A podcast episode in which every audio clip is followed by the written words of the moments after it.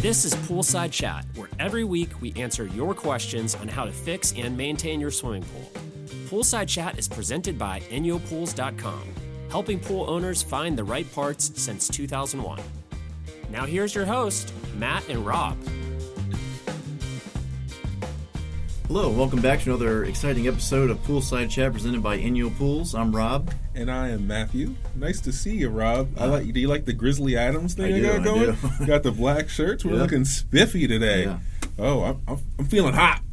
Let's get into it. All right, hot take. All right. First question is from Nick. Uh, I guess he was looking at a brand new motor. He wants to know how how many gallons per minute does this particular motor, so I'm assuming it might be a U S T eleven oh two, how many gallons per minute does this motor push? Well, Nick, unfortunately the motors are not rated in gallons per minute. Uh, the reason being is those motors are used on several different pumps, and each system is going to have a different t- uh, total dynamic head, and that's going to affect the gallons per minute.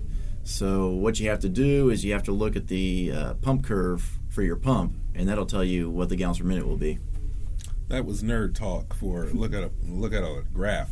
But uh, my, the main thing you have to worry about, let's say you have a U S T eleven oh two. That pump can go to dozens of different uh, dozens of different models uh, of pumps. So within that, there could be medium head, high head, different. Um, Plumbing uh, sizes. Plumbing sizes. Half, There's so many things you have to uh, worry about. So the main thing is look at what your pump model is. So you're going to have to go to your pump housing, um, look for the model number, or look on the impeller to try and find out what exactly it is. And then you can usually backtrack it to the model uh, or owner's manual. Uh, most people don't have that after a couple of years, as, sure. as we found out. But uh, you can usually, usually do a quick Google search for a pump curve and then uh, figure out your pump, uh, feet of head. And uh, we have a guide there. for. Yeah, we do have Check a guide. How to guide. I would say yeah. the link is probably here, but usually I'm betting it's over here. Yeah, yeah. but uh, maybe, maybe not. But uh, who cares?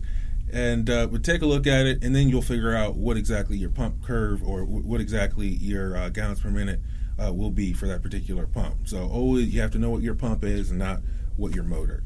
Um, I think we.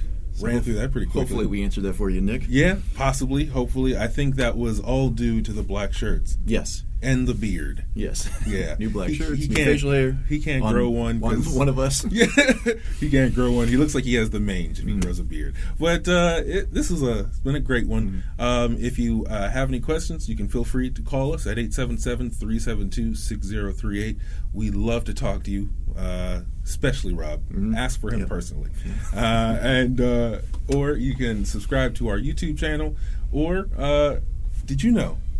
If you nope.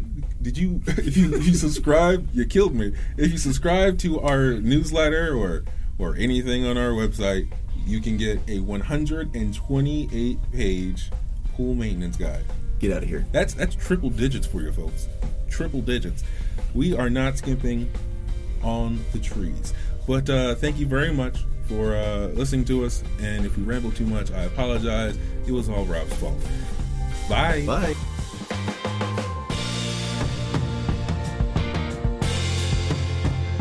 Thank you for listening to Poolside Chat. Don't forget to review us at iTunes or Stitcher, and please subscribe while you're there. To find out more about the show and other amazing pool information, visit us at w w w dot inyo pools dot com forward slash blog.